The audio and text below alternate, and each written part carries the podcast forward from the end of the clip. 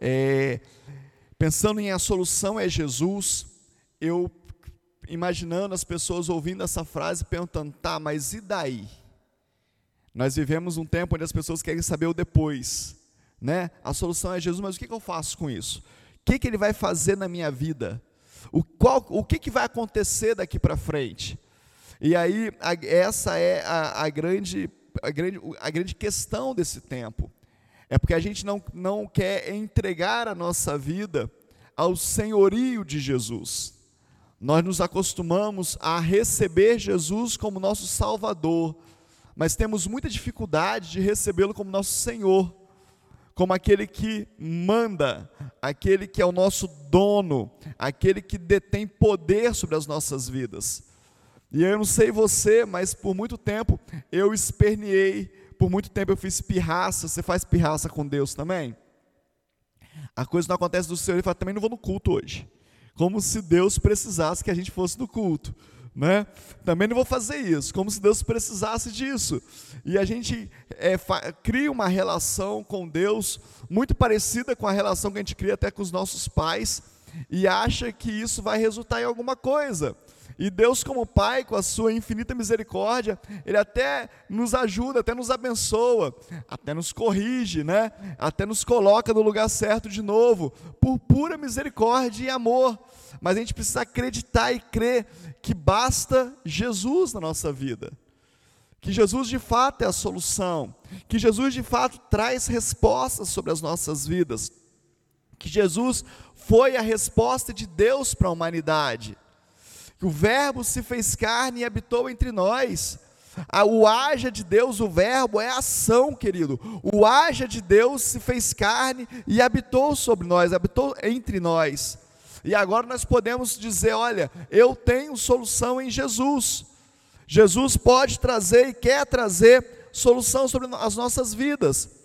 O, o, que acontece sempre é que muitas vezes a gente fica esperando que toda a solução vem dele venha dele.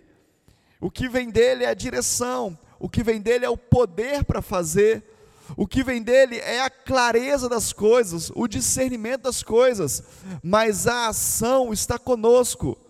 Quando Jesus vai ao céu, ele fala assim: olha só, agora vão, agora façam, agora hajam, porque agora o poder já está em vocês. Então nós precisamos ser senhores das nossas ações na terra, vinculado com o senhorio de Cristo. Amém? Ele nos dirige, ele nos mostra, ele nos revela, ele traz discernimentos para as nossas vidas, e agora eu sou responsável por aquilo que eu vou fazer. Eu sou responsável pelas minhas ações. Eu sou responsável. A gente é, é, atendendo e fazendo gabinete, cuidando das pessoas, eu sempre tenho uma pergunta que eu faço para ela. Eu falo assim, tá, você conseguiu identificar isso na sua vida. O que, que você vai fazer agora?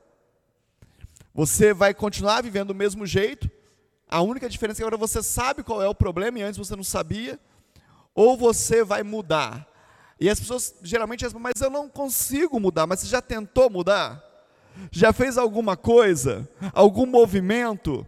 Mas qualquer movimento que eu fizer é pouco, mas qualquer movimento que você fizer, você está dizendo para Jesus, para o Espírito Santo de Deus: olha, eu estou disposto, olha, eu quero. E ele chega junto, e ele faz junto com você, e ele vai te fortalecendo passo a passo, e ele vai te dando. A, a gente entrou numa, numa, numa, num tempo onde a gente pergunta para o Google, né? Tudo a gente quer saber. Ah, estou com uma dor aqui agora. Antigamente o que a gente fazia? A gente ia no médico, a gente pegava o telefone, aquele de discar, né, que a maioria de vocês não sabe qual que é, e aí discava lá e ligava para o médico, a secretária atendia e marcava o horário. Para quem tinha algum, um, um pouquinho mais de dinheiro, podia pagar. Para quem não tinha, ia no posto de saúde, acordava três horas da manhã, ficava no, na fila do posto de saúde esperando a senha. E aí vinha a senha e você marcava, e marcava para semana que vem. E aí quando você chegava no médico, a noite tinha até passado já. Né? Aí você fala, mas o que, que você faz? Eu nem lembro mais. Eu estava com alguma coisa, eu só não lembro o que, que é mais. Tem tanto tempo. Mas agora o que a gente faz? A gente digita no Google. A gente coloca dor do lado esquerdo na terceira costela. Aí o doutor Google vai lá e. Aí você começa a comprar remédio, começa a tomar chá, começa a procurar um monte de coisa. Às vezes dá certo e às vezes dá muito errado. Né? Muitas vezes dá muito errado. Só que a gente quer ter esse relacionamento com Deus. E a gente fala: e aí, Deus, como é que é? Vai ou não vai? Ele fala: peraí, ô, ô, ô, não é assim não, as coisas não funcionam assim. E aí, quando isso não acontece ao meu tempo, do meu jeito, eu começo então agora a não dar a Ele o senhorio da minha vida, porque eu quero que Ele seja Senhor para fazer o que eu quero, não para fazer o que Ele quer. Isso traz um grande problema para a nossa vida espiritual, nossa vida com Deus. Outro momento Deus fala para você assim: olha, eu já falei, cara, eu já revelei para você, vai lá e faz agora, vai lá e resolve. Ah, estou com problema com a pessoa, não sei como fazer. Eu sei como fazer. Você pega o seu carro, tira da garagem, vira para a esquerda, pega a rua tal, vira a primeira direita, para na frente da casa dela, toca a campainha, chama ela e resolve. É assim que faz. Mas estou esperando que o anjo venha aqui. O anjo não vai vir aqui para isso. Você já tem poder e autoridade para fazer isso. Eu tenho experimentado algumas coisas esses dias, querido, e eu não sei porque eu estou contando isso para você, mas Deus sabe. Eu vivi uma experiência esses dias, eu tinha que fazer uma negociação importante em nome da igreja, da denominação, e aí o bispo José Elias falou para mim assim: Eu te abençoo para você negociar e conseguir resolver dessa forma.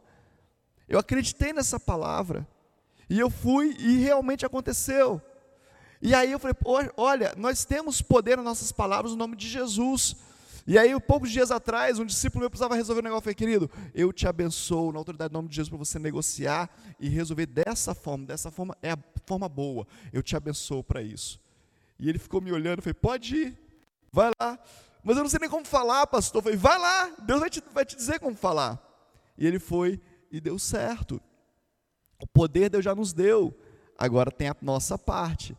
É o que nós devemos fazer. Você acha que Jesus era poderoso na terra? Sim ou não? Mas e se ele não fizesse nada? Se ele fosse só o filho de José, o carpinteiro, o que, que nós seríamos? Não, eu tenho poder, tá bom, todo mundo sabe que eu tenho poder, vou ficar quietinho aqui.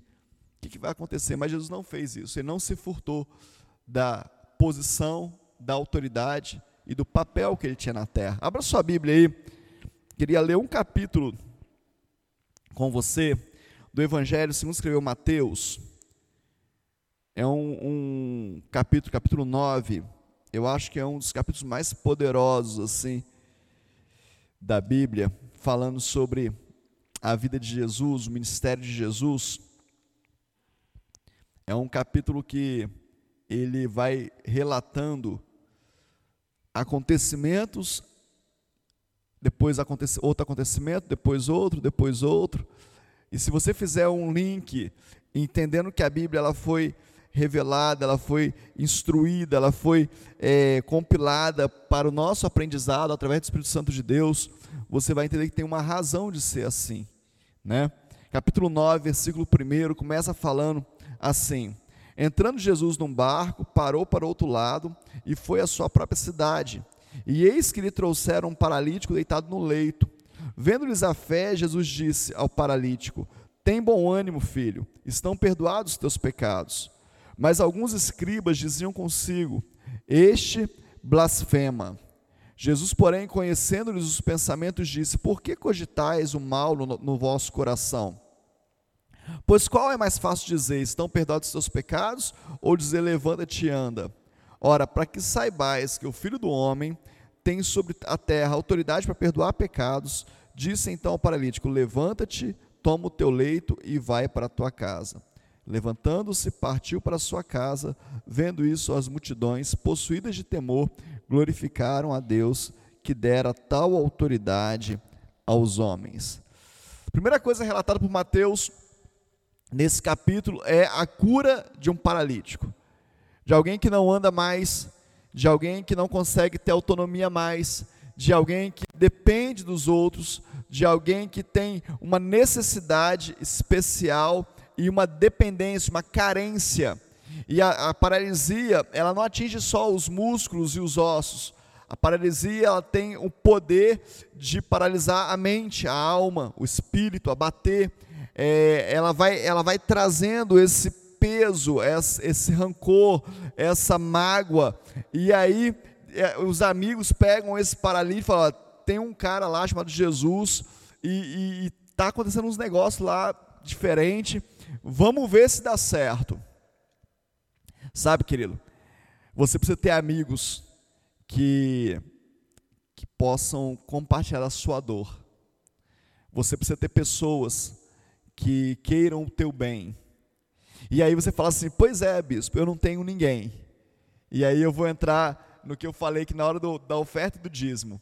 O que você tem semeado? A palavra de Deus diz que a gente, se a gente quiser alguma coisa do outro, para a gente fazer primeiro. Se você quer que o outro haja com você de alguma forma, faça você primeiro. Haja você dessa forma primeiro. Então, o quanto você está envolvido com a dor do outro? O quanto você é envolvido com a necessidade do outro, ou com a vida do outro. Você não precisa ser envolvido com todo mundo. Não tem como. Nem a gente, como pastor da igreja, consegue se envolver com todo mundo. Mas a gente pode ter pessoas que a gente se envolve, envolve e a gente consegue é, é, viver semeando na vida dessa pessoa para que haja colheita, intencionalmente.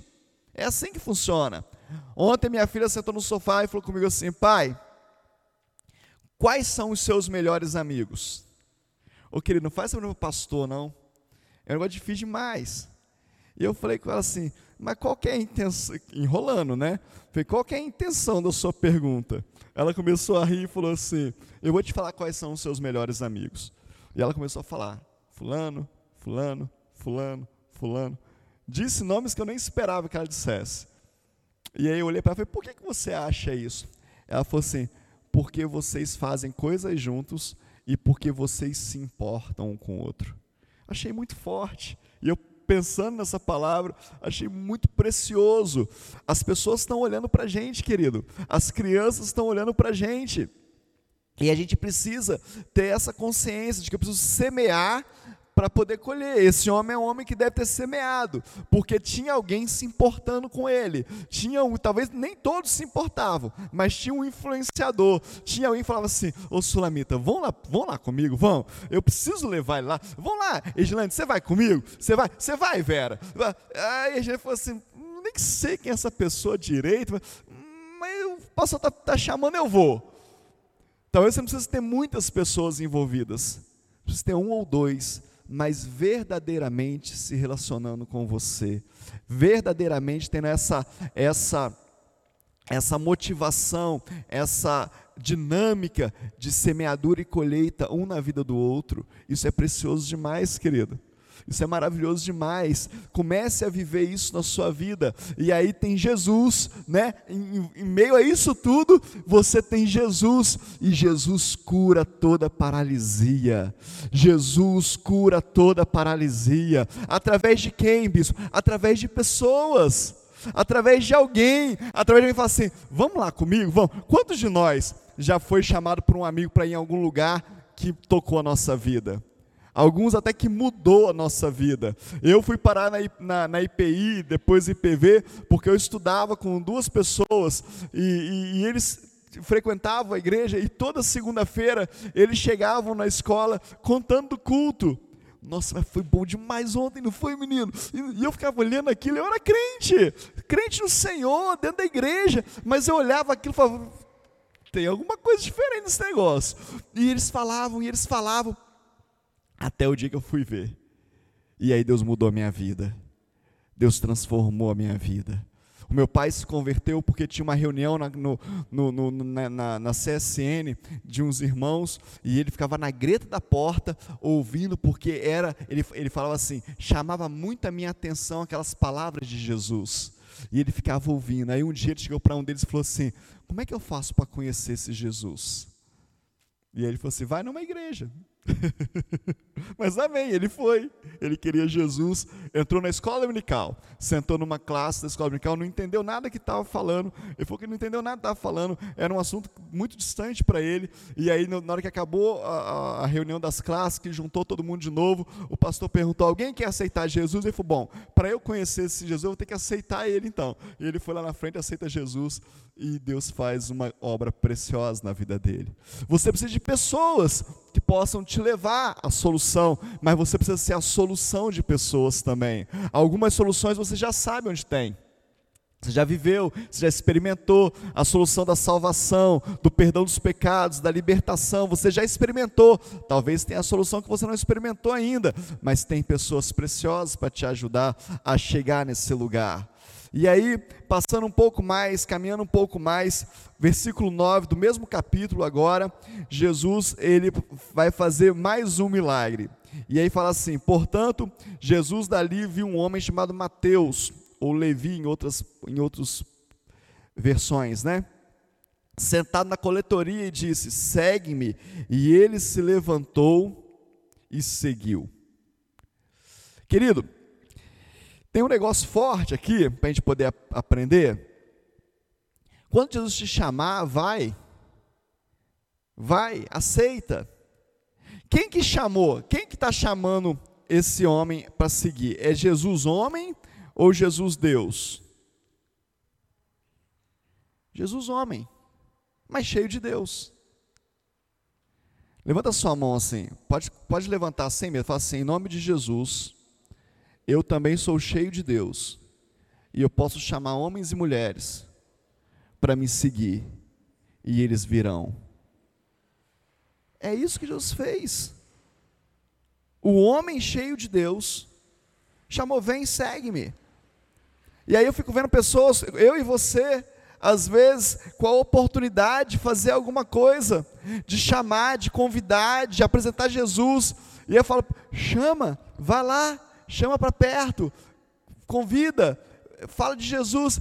Eu estou esperando a oportunidade. A oportunidade é agora, querido. A oportunidade é hoje.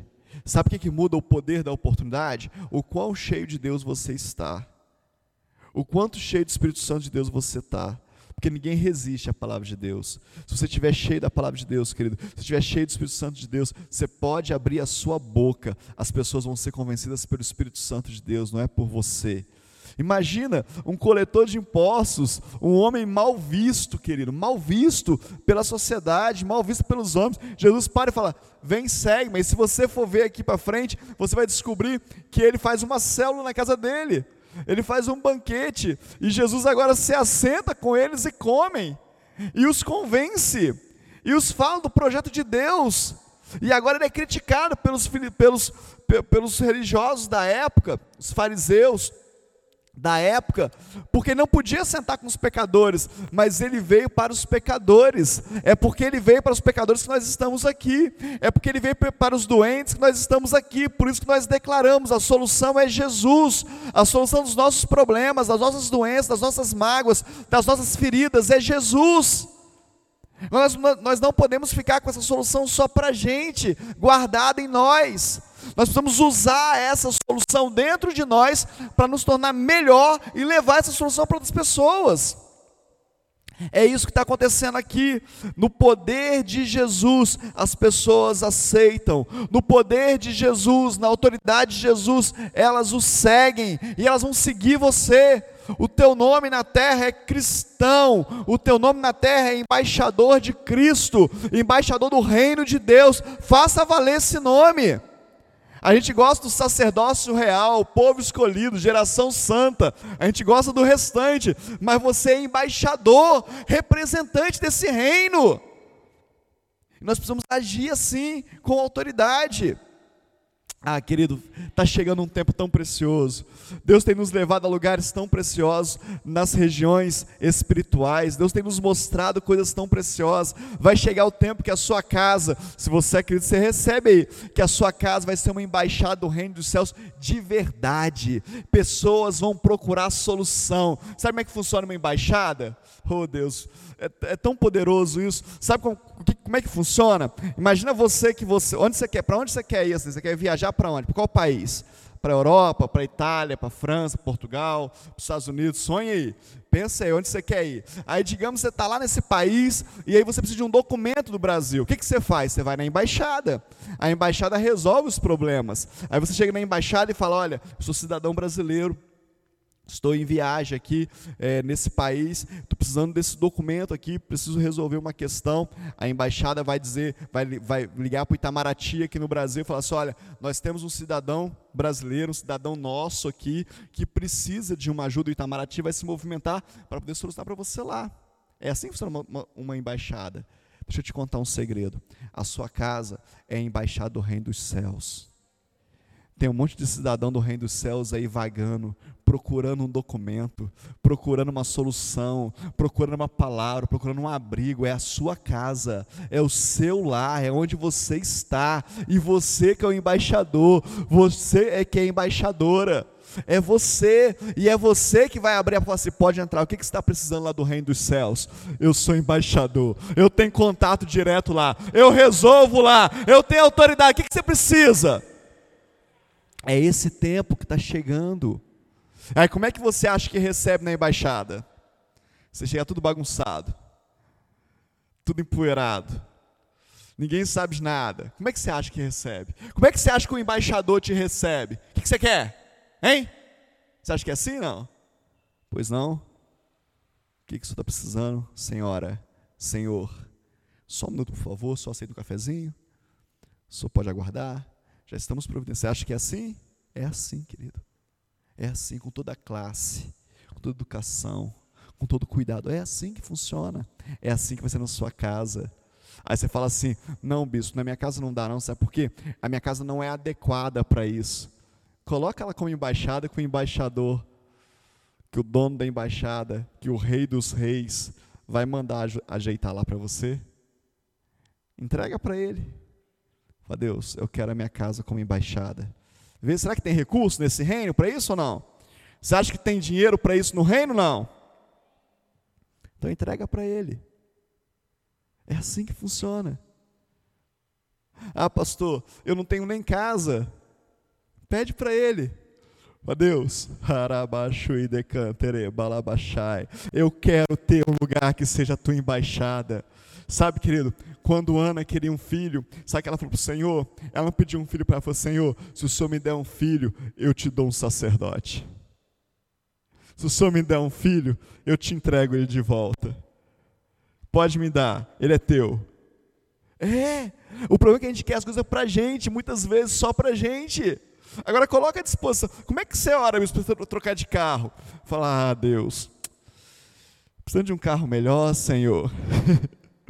viajar para as igrejas, levar os pastores. Preciso de mais segurança, Pai. Senhor quer me dar? É assim que a gente ora, querido.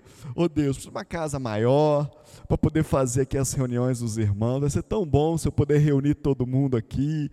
Senhor pode dar? É lógico que Ele quer dar, querido. É para Ele, é para o Senhor. Agora eu estou pedindo umas coisas. Eu falei, Senhor, preciso melhorar aqui o quarto de hóspede da minha casa aqui, para receber os pastores que vêm de fora. O senhor quer me dar um ar-condicionado para colocar aqui? O senhor quer os móveis novos, uma cama melhor? O senhor quer me dar? É para os pastores. é, é, e a gente vai usufruindo enquanto os pastores não chegam. O Senhor quer fazer, querido. O Senhor quer te abençoar. Ele é dono de tudo. Ele está em solução. Você precisa usar a autoridade que o reino te dá. Agora Jesus está sendo embaixador do Pai na terra e ele fala para Mateus: Vem! Mateus vai. Pensou? Você com essa autoridade nessa terra? Que benção que vai ser! Quantas pessoas vão te frequentar a tua casa, vão querer você como referência, vão buscar você. Ah, não, não quero ninguém na minha casa, não. Deus me livre. Aí fica mais difícil de você ser usado por Deus. Aí você vai viver só por você mesmo aí fica mais complicado. Mas deixa eu te falar, é uma bênção, querido. É poderoso você poder servir ao reino dos céus. Caminhando um pouquinho mais, verso 18 agora, acontece algo também extraordinário. Diz assim: Enquanto essas coisas lhes dizia, Jesus está ensinando ali os homens, eis que um chefe, aproximando-se, adorou e disse: Minha filha faleceu agora mesmo, mas vem, impõe a mão sobre ela e ela viverá. Jesus, levantando-se, o seguia e também os seus discípulos. E eis que uma mulher, durante doze anos, vinha padecendo de uma hemorragia. Veio por detrás e lhe tocou a orla das vestes, porque dizia consigo mesma: Se eu apenas lhe tocar as vestes, ficarei curada.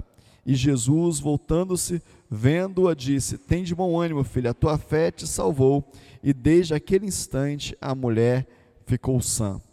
Tendo Jesus chegado à casa do chefe e vendo os tocadores de flauta e o povo em alvoroço, disse: Retirai-vos, porque não está morta a menina, mas dorme. Riam-se dele, mas afastado o povo, entrou Jesus, tomou a menina pela mão e, levantou, e ela se levantou, e a fama do acontecimento correu por toda aquela terra.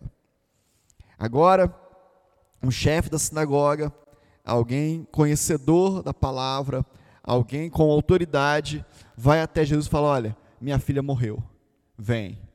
E eu acho isso forte porque Jesus vai. em alguns relatos, Jesus não vai, né? Quando Lázaro morre, fala: esperar mais um pouquinho aqui. É forte esses negócios, querido. Você tem moral diante de Deus? Você tem cartaz diante de Deus? A sua conta é positiva? Tem as coisas fortes para a gente pensar? Existe isso? Deus não vê todo mundo igual, não? Não. Não acho que veja, que vejam para salvação, sim. Para essas coisas aqui, não. Era uma autoridade. Você pode ter autoridade. Senhor, como autoridade, você me colocou aqui eu quero orar por essa pessoa, ela vai ser curada agora, na autoridade do nome de Jesus, e é curada. Ah, mas é porque é pastor, é porque é bi. Não, você é líder de célula. Na sua célula você é autoridade. Levanta sua mão lá e fala: olha, em nome de Jesus, aqui eu sou autoridade e aqui eu estou declarando a bênção do Senhor. É assim que funciona. Ah, não acho não. Experimenta, vê lá. Faz uma experiência com Deus com toda a humildade, não é com todo o orgulho, com toda a humildade, dizendo: Olha, o Senhor me colocou aqui porque Ele quis, eu tenho autoridade sobre este lugar, o Senhor que me deu essa autoridade, então em nome de Jesus seja curado, em nome de Jesus levanta e anda, em nome de Jesus da paralisia vai embora, em nome de Jesus algo vai acontecer nesse lugar. Esse homem conhecia de autoridade, mas Jesus o reconheceu também. E aí Jesus vai até ele, e no caminho, durante o percurso, durante a caminhada, uma mulher que sofria há anos de uma hemorragia, toca e é curada. Querido, eu, eu queria que você pensasse um pouquinho sobre essas verdades. A solução é Jesus. Para a morte, para a vida, para os problemas, para a alegria, para o sustento, para a prosperidade, para a abundância, para a escassez. A solução sempre é Jesus. Tinha uma menina morta, Jesus está indo levantá-la, está indo declarar vida sobre ela. Mas tinha uma mulher sofredora no meio do caminho, que pensa: não, eu não sou. O, o, o chefe tem coragem de falar para ele assim: o chefe da sinagoga, vem, vão lá em casa. A mulher do fluxo de sangue não tem coragem nem de dirigir a palavra. Você está entendendo como é que funciona? Mas ela fala: se eu tocar, se eu tocar nele, eu posso ser curada. Por que essa mulher sofria desse mal tantos anos? Por que, que será que ninguém conseguia curá-la? Por que, que tinha uma hemorragia dentro dela que não era estancada? Por que, que ela desenvolveu uma anemia? Muito prova provavelmente. Porque ela era uma mulher anêmica, sem cor, sem vida. Querido, tem muitos anêmicos no nosso meio. Tem muitos anêmicos dentro da igreja que vão se esvaindo em sangue, que vão perdendo a vida por questões emocionais, por questões espirituais, por não resolver as suas feridas. Tem ferida de pessoas que sangram a vida toda. A vida toda, você conhece gente assim? Você encontra com ela um dia, 20 anos depois você encontra, a ferida está do mesmo tamanho ou maior. E aquele problema, não, aquilo está do mesmo jeito. Lá quando eu tinha 10 anos de idade, meu pai me espancou, nunca mais eu fui a mesma. Nunca mais eu fui o mesmo. E eu sei que acontecem essas coisas. São reais, mas você pode estancar a hemorragia. Ah, mas não tem como esquecer, bispo, não tem mesmo não, fica uma cicatriz, mas fica curado. Já viu quando você machuca, que fica aquela cicatriz, que você lembra todo dia? Eu tenho uma cicatriz muito grande na perna, e toda vez que eu estou de bermuda, alguma coisa, alguém pergunta: o que, que foi isso? O que, que foi isso? Eu conto a história, eu conto a história, mas está curado, não dói mais, não me incomoda mais, mas tem uma cicatriz de algo que aconteceu na minha vida. A nossa alma também é assim, a nossa vida espiritual também é assim, tem cicatrizes elas ficam marcadas. Quando Jacó encontra lá com o anjo lá, ele fica marcado, ele sai mancando, tem cicatrizes, mas está curado, não sangra mais. Falar para você, querido, você não precisa sangrar. Você não precisa reagir como quem está sangrando. Você já viu quando alguém está doente, cronicamente doente, ou ela é cronicamente doente, como é que ela reage às situações? Ela não tem mais paciência, ela não aguenta mais. Eu conheci uma moça, uma jovem no Rio, e eu achava muito interessante. Ela ela sofria de uma doença que ela não sabia o que, que era, mas ela ficou totalmente careca. Ela nunca teve cabelo. E ela não tinha nenhum pelo na cabeça, nada. E, e imagina, uma jovem já, e aquilo chamava muita atenção.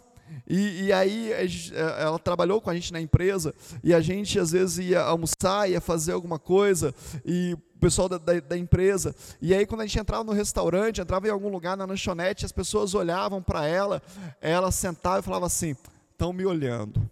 Ela era muito, muito espirituosa, ela falava: estão me olhando, vou deixar todo mundo constrangido agora. E ela sacava da bolsa uma, uma, uma escova desse tamanho e ela começava, como se ela estivesse escovando o cabelo. E aí ficava aquele constrangimento. E aí um dia eu tomei coragem e falava, virei para ela e falei assim: por que, que você faz isso? Ela falou: porque eu resolvi parar de sofrer, Paulo. Porque depois que eu faço isso, ninguém tem coragem de me perguntar por que eu sou careca. As pessoas começam a rir, começam a brincar comigo e acabou. Porque toda vez que eu saía, por que você é careca? Por que você raspou a cabeça? Por que, que não sei o quê? Por que, que sei o quê? Ah, eu cansei disso. Então eu pego o meu pente, começo a pentear minhas madeixas, e aí ninguém me pergunta mais nada, todo mundo começa a rir, e eu estou livre. Ela não era evangélica, não, querido. Mas ela conseguiu lidar com as feridas dela. Talvez ela não tivesse Jesus, mas ela conseguiu cuidar das feridas dela muito mais do que quem tem Jesus, muitas vezes. Não deixa as feridas te sangrar até você morrer, não. Não deixa as feridas sangrar até você ser uma pessoa anêmica na alma, não. Uma alma sem vida, uma alma triste, uma alma rancorosa. Cura busca a cura. Ah, mas eu não sei nem por onde começar. A gente sempre começa pelo começo. Sempre falando sobre a situação. Procura ajuda. Marca atendimento lá no, no Espaço Viva. Marca um gabinete. Os presbíteros todos estão disponíveis. Os pastores todos disponíveis. Marca lá. Abre a sua vida. Fala: olha, eu tenho essa questão aqui. Não sei, nem sei como começar. Começa orando. Então vamos orar aqui. Vamos pedir para Deus e aí Deus vai, talvez você nem, não sei se precisa falar, nem sei. Deus cuida tanto, querido, tanto, tanto, tanto, que Ele quer curar essa ferida sua. Só de tocar nele, Ele pode te curar. Só de levar até Ele, Ele pode te curar. Para de sofrer. Para de sofrer com, essa, com, esse, ranço mal dentro da sua alma, essa falta de perdão, essa coisa difícil, essa mágoa que você não consegue esquecer essa dor que você carrega para a vida toda. Ah, mas me traíram. Ah, mas me abusaram. Ah, mas me feriram. Ah, mas mentiram para mim. Ah, mas isso, ah, mas aquilo. Para com isso, deixa a cicatriz lá e se liberte disso e toca a vida para frente. Jesus olha para aquela mulher e fala assim: A tua fé te salvou. A tua fé te salvou. Haja com fé. Haja com coragem. Eu vou dizer para você, querido, tem amigos seu querendo te ajudar, tem pessoas na igreja querendo te ajudar. Não fica parado, não. Você não precisa sofrer desse jeito. Essa mulher toma iniciativa. Eu fico pensando na coragem dessa mulher, na determinação dela. Ela não podia nem sair de casa, querido. Se alguém soubesse que ela tinha uma hemorragia, ninguém podia encostar nela. Era, era, era, era é, é, é a lei, a lei não permitia. Mas ela sai e ela se espreme do meio da multidão, ela enfrenta e ela toca em Jesus. Enfrenta seus medos também, enfrenta seus temores também. Senta na frente de alguém e fala: Olha, me ajuda. Eu tenho uma ferida e eu preciso ser tratado. Faz isso. Seja liberto e pare de sangrar. Sangrar não é bom, não. Continuando aqui, Jesus cura a filha de Jairo, e é interessante que ele chega lá e já tem até gente fazendo velório. tem gente assim, querido. A gente vive numa sociedade assim. Você nem morreu aí, tem gente que fala, vai morrer. Ó, não aguenta não. E teu, aquele projeto lá já nasceu morto. Não vai dar certo. Aquele sonho lá, ó, não vai para frente não. E o pior, sabe o que é, querido? É que eu vejo dentro da igreja. Eu vejo isso entre nós. Olha que tristeza. Onde nós deveríamos ter ânimo um com o outro. Não, vai lá, vai dar certo, vai ser bom. Eu, eu fui atender uma pessoa esses dias e ele veio com um projeto e, e, e realmente era um projeto difícil. E eu falei com ele: olha, deixa eu te falar um negócio. Você tem resposta para essa pergunta? E aí fiz a pergunta. Ele não. E para essa? Também não. E para essa? Também não. E para essa? Também não. Falei, vai ficar difícil de você conseguir fazer esse projeto funcionar. Porque você precisa responder essas perguntas primeiro. E ele falou: Você é verdade, pastor, eu não tinha pensado nisso. É, realmente não tem jeito, não. Eu falei: Não, tem jeito. Pense em outra coisa. O que, que você gosta? Qual que é a área que te chama atenção? Pense em outra coisa. Vamos fazer o seguinte: semana que vem você volta me falando o que, que você ama, o que está no seu coração, o que, que você gasta tempo lendo. Vamos fazer isso. Poxa, legal, vamos então. Eu não sou matador de sonhos, querido. Eu sou uma incubadora de sonhos. O Senhor me colocou aqui para fazer as pessoas sonharem. Aquele sonho não, não, não, vai funcionar porque não tem a ver com você. E aí você precisa de alguém de fora dizendo: olha, eu acho perigoso isso aqui. Eu acho perigoso dessa forma. Mas alguém que fale com você também, mas tem outras formas que podem dar certo. Vai lá, vai, faz o projeto, começa. Estou aqui para te ajudar. Posso falar para você, posso levar você, posso te orientar. Querido, não seja quem, quem toca velório antes da, da morte, não. Não faz isso não. Não deixe as pessoas fazerem isso com você, não. Bispo, como que eu, como que eu impeço as pessoas de fazerem isso? Sai de perto. Eu não fico perto de gente que, que, que quer matar os meus sonhos. Ah, não vai dar certo. Ah, tá bom. Bye, bye. Vou ficar perto de alguém que vai. E eu aprendi isso sendo um matador de sonhos. No dia que o meu pastor chegou e falou assim: Vem cá ver o imóvel comigo. E eu fui com ele. E aí eu falei: Quanto que é esse aluguel desse imóvel, pastor? Ele fosse 10 mil. Isso há 15 anos atrás. 10 mil reais. Você está louco? A gente não tem essa entrada na igreja. Como é que você quer pagar um lugar de 10 mil? Ele falou: Paulo, valeu. Eu falei: Como assim valeu? Ele falou: Preciso de alguém que some comigo. Alguém que fale mal, estou fora. Pode ir embora. E eu fiquei muito bravo, querido. Eu fiquei muito bravo, Sulamita. Mas dois dias depois ele chamou um outro pastor da nossa equipe e o pastor com ele falou: Vamos embora, vamos embora. E foram e deu certo. E eu falei comigo mesmo: Nunca mais eu vou matar o sonho dos outros. Eu sou coerente, tem que ter equilíbrio, mas eu não posso matar o sonho dos outros. E hoje eu tenho coragem de falar para você: se eu estiver sonhando alguma coisa, você falar para mim, não vai dar certo, não tem, eu falo, querido, tchau para esse momento você não serve. Eu quero alguém que seja comigo. Tenha coragem de fazer seus sonhos também. Eu acho engraçado, as pessoas casam e são melhores amigas das pessoas que falam mal do casamento. Querido, você vai absorver o quê? A sua melhor amiga é aquela que fala casamento não presta, homem não presta, não vai dar certo, para com isso, dá na cara dele, não sei o quê. Meu querido,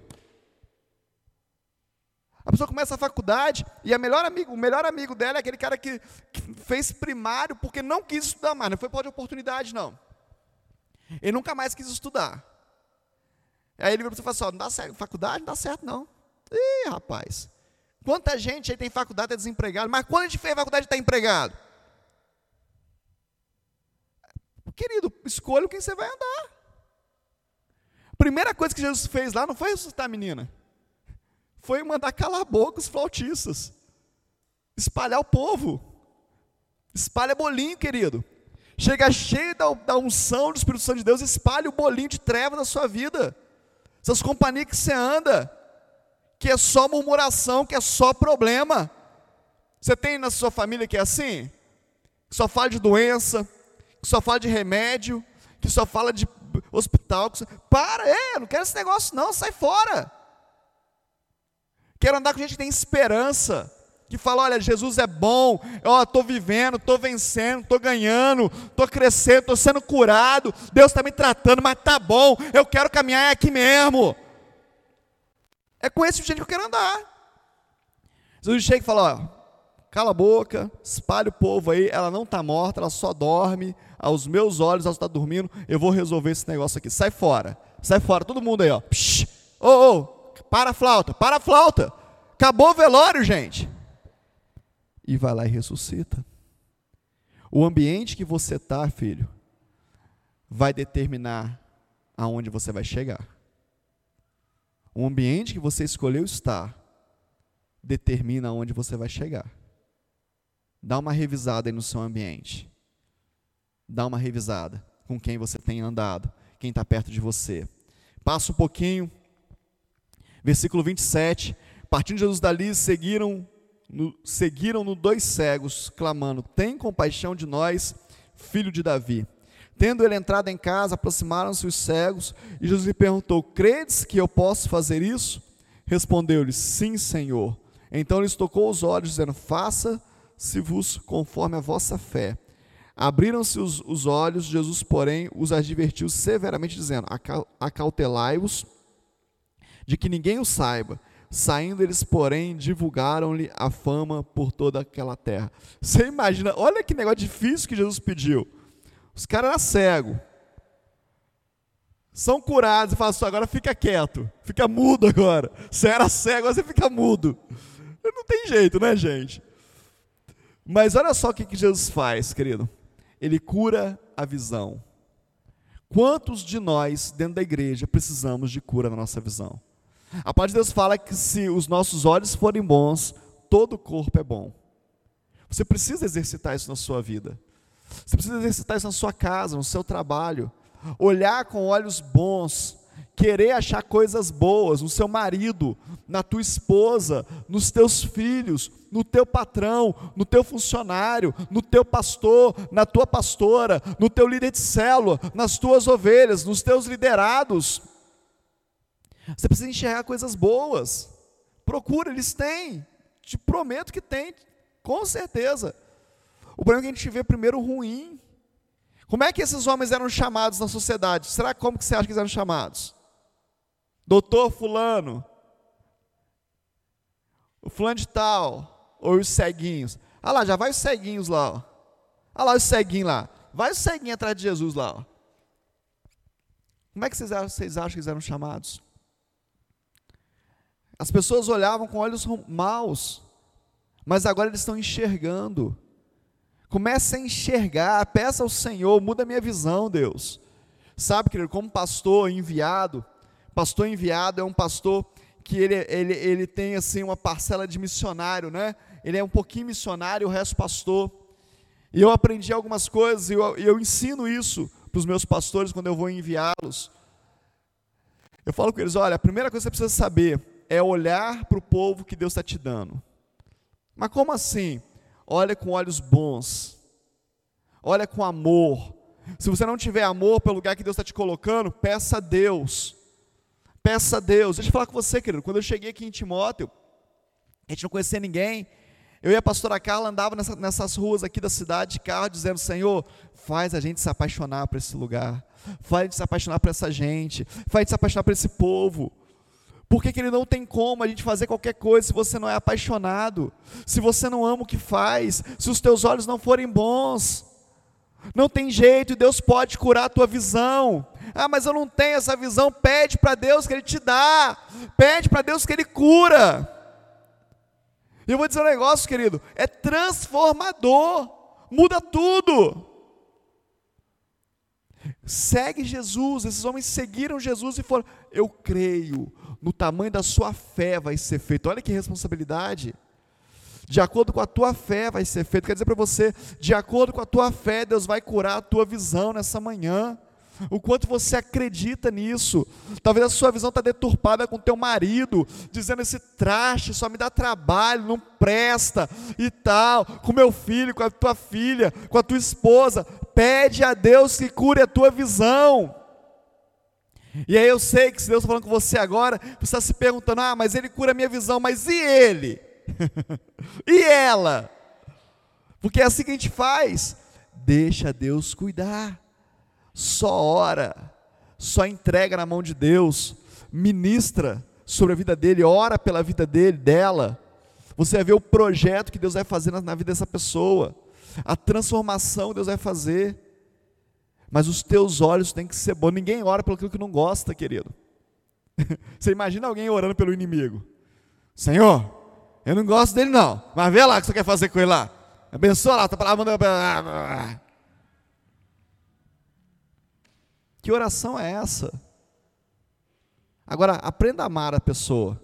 Como é que você vai orar por ela? Caminhando um pouquinho, já indo para o final. Versículo 32. Ao retiraram-se eles, foram trazido um mudo, endemoniado, expelindo e expelido o demônio, falou o mudo às multidões, se admiravam, dizendo: Jamais se viu tal coisa em Israel. Mas os fariseus murmuravam: pelo maioral dos demônios é que expele os demônios. Tudo isso acontecendo, um paralítico, um morto, uma mulher de fluxo de sangue, dois cegos e agora um mudo, mas ainda tem alguém murmurando. Sempre vai ter alguém murmurando, querido. Você pode chegar ao ápice da santidade, você pode chegar ao ápice da moral, do caráter na terra, vai ter alguém falando de você. Então descansa. Descansa. Aceita. Deixa Deus cuidar, deixa Deus fazer. Lógico que ninguém é essa perfeição toda, mas eu estou falando para você, você vai ficar se esforçando a vida toda para ser perfeito, perfeito, perfeito, perfeito. Você nunca vai conseguir ser perfeito e vão falar mal de você. Jesus está fazendo algo tremendo. Aí olha só, agora é um mudo, alguém que não fala, sabe? Existem mudos no meio da gente, mudos de alma, mudos de espírito. E tem algumas máximas assim, né? Da psicologia, que falam algumas coisas preciosas para a gente, né? Geralmente pessoas que são muito, muito extrovertidas, né? sabe aquela pessoa que nunca está triste, que nunca está mal, que nunca está, que está sempre bem, bem, bem, bem, bem, bem. Provavelmente ela tem uma questão na alma, precisa ser tratada. É a forma que ela tem de que você não veja a alma dela. É a forma que ela tem dela não ser atingida. Então ela faz assim. Então não é, não é exterior que eu estou falando. Estou falando do seu interior. Você consegue falar não quando precisa falar não? Esse dia aconteceu um negócio interessante. Eu estava lá no Espaço Viva e alguém que eu não conheço, que eu não tenho nenhum relacionamento, que eu nunca tinha visto, mandou uma mensagem para mim e assim, como se fosse meu melhor amigo, né? Um dos meus melhores amigos que a Letícia levantou lá. E, e com toda intimidade, falou, não, porque isso aqui, porque isso aqui, tá, porque eu vou na sua casa aí, não sei o que e tal. Aí você coloca água no feijão aí, porque. Como é que você acha que eu fiz? Corre lá, dá um jeito. Corre lá, pastora Carla. Ô, oh, querido, que bom que você vai vir aqui. Vou te receber aqui no gabinete, no espaço viva, tá? O feijão vai ficar para outro dia.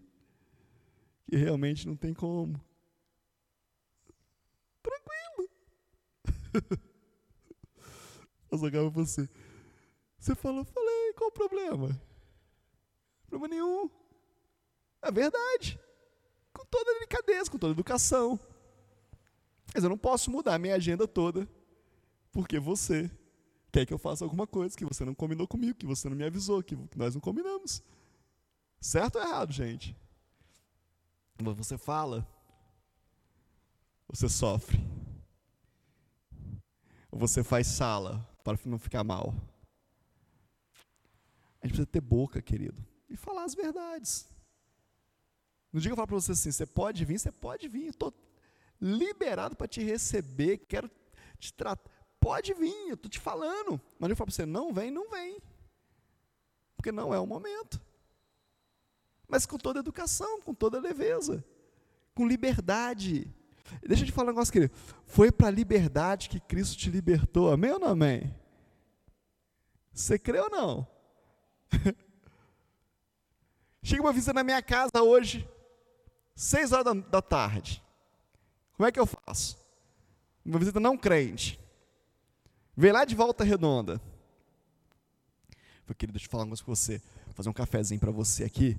Você toma um cafezinho rapidinho, toma um banho, porque a gente vai para a igreja, tá?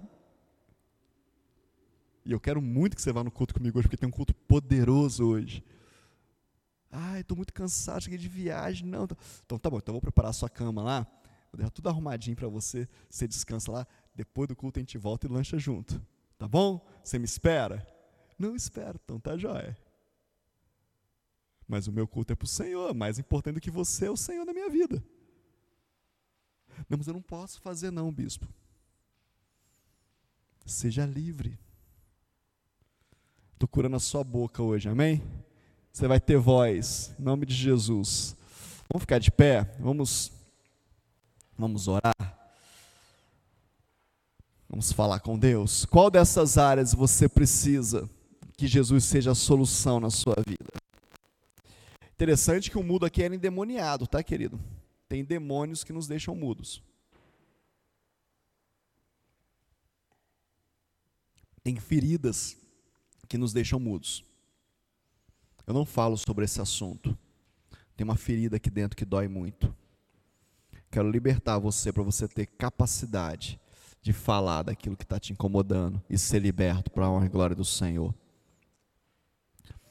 Eu sei que a IPV ela vem trazer um equilíbrio muito forte nas nossas vidas, porque talvez seja com a igreja que você precisa falar, talvez seja com o teu pastor, com a tua pastora, com o teu líder, mas não tem problema. A gente está aqui para resolver os problemas. Se você estiver pronto para falar e estiver pronto para ouvir, tá tudo certo. O importante é que você seja curado, que eu seja curado, que a igreja seja curada.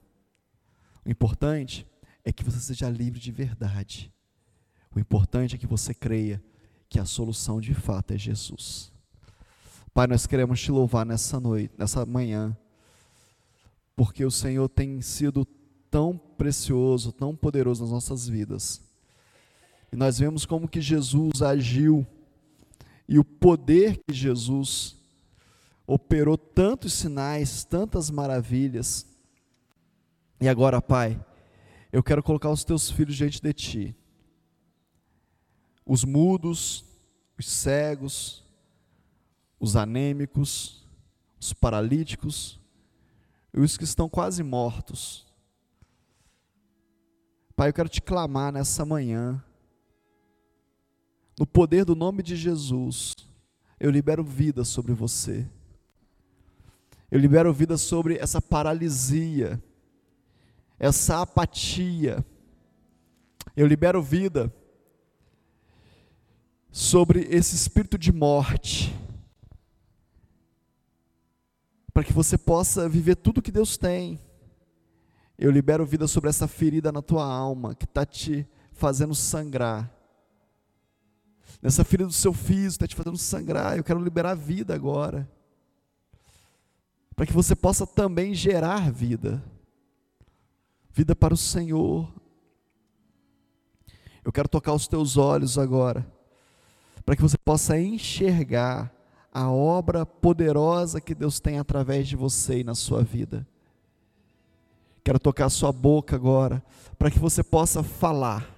Seja livre para falar, seja livre para expressar suas dores, seus projetos, seus planos. Seja livre para profetizar, para falar em nome de Deus. Seja livre. Eu te abençoo para que você possa ter autoridade e as pessoas possam querer te seguir e ir até você eu abençoo a tua casa como embaixada do Senhor nessa terra, onde pessoas, homens e mulheres, desejarão estar perto de você, porque você traz a solução. Eu te abençoo, na autoridade do nome de Jesus, Abençoa a tua semana, os teus dias, o teu trabalho, a tua empresa, a tua família, a tua dispensa. Abençoa a tua saúde, na autoridade do nome de Jesus. Amém e amém.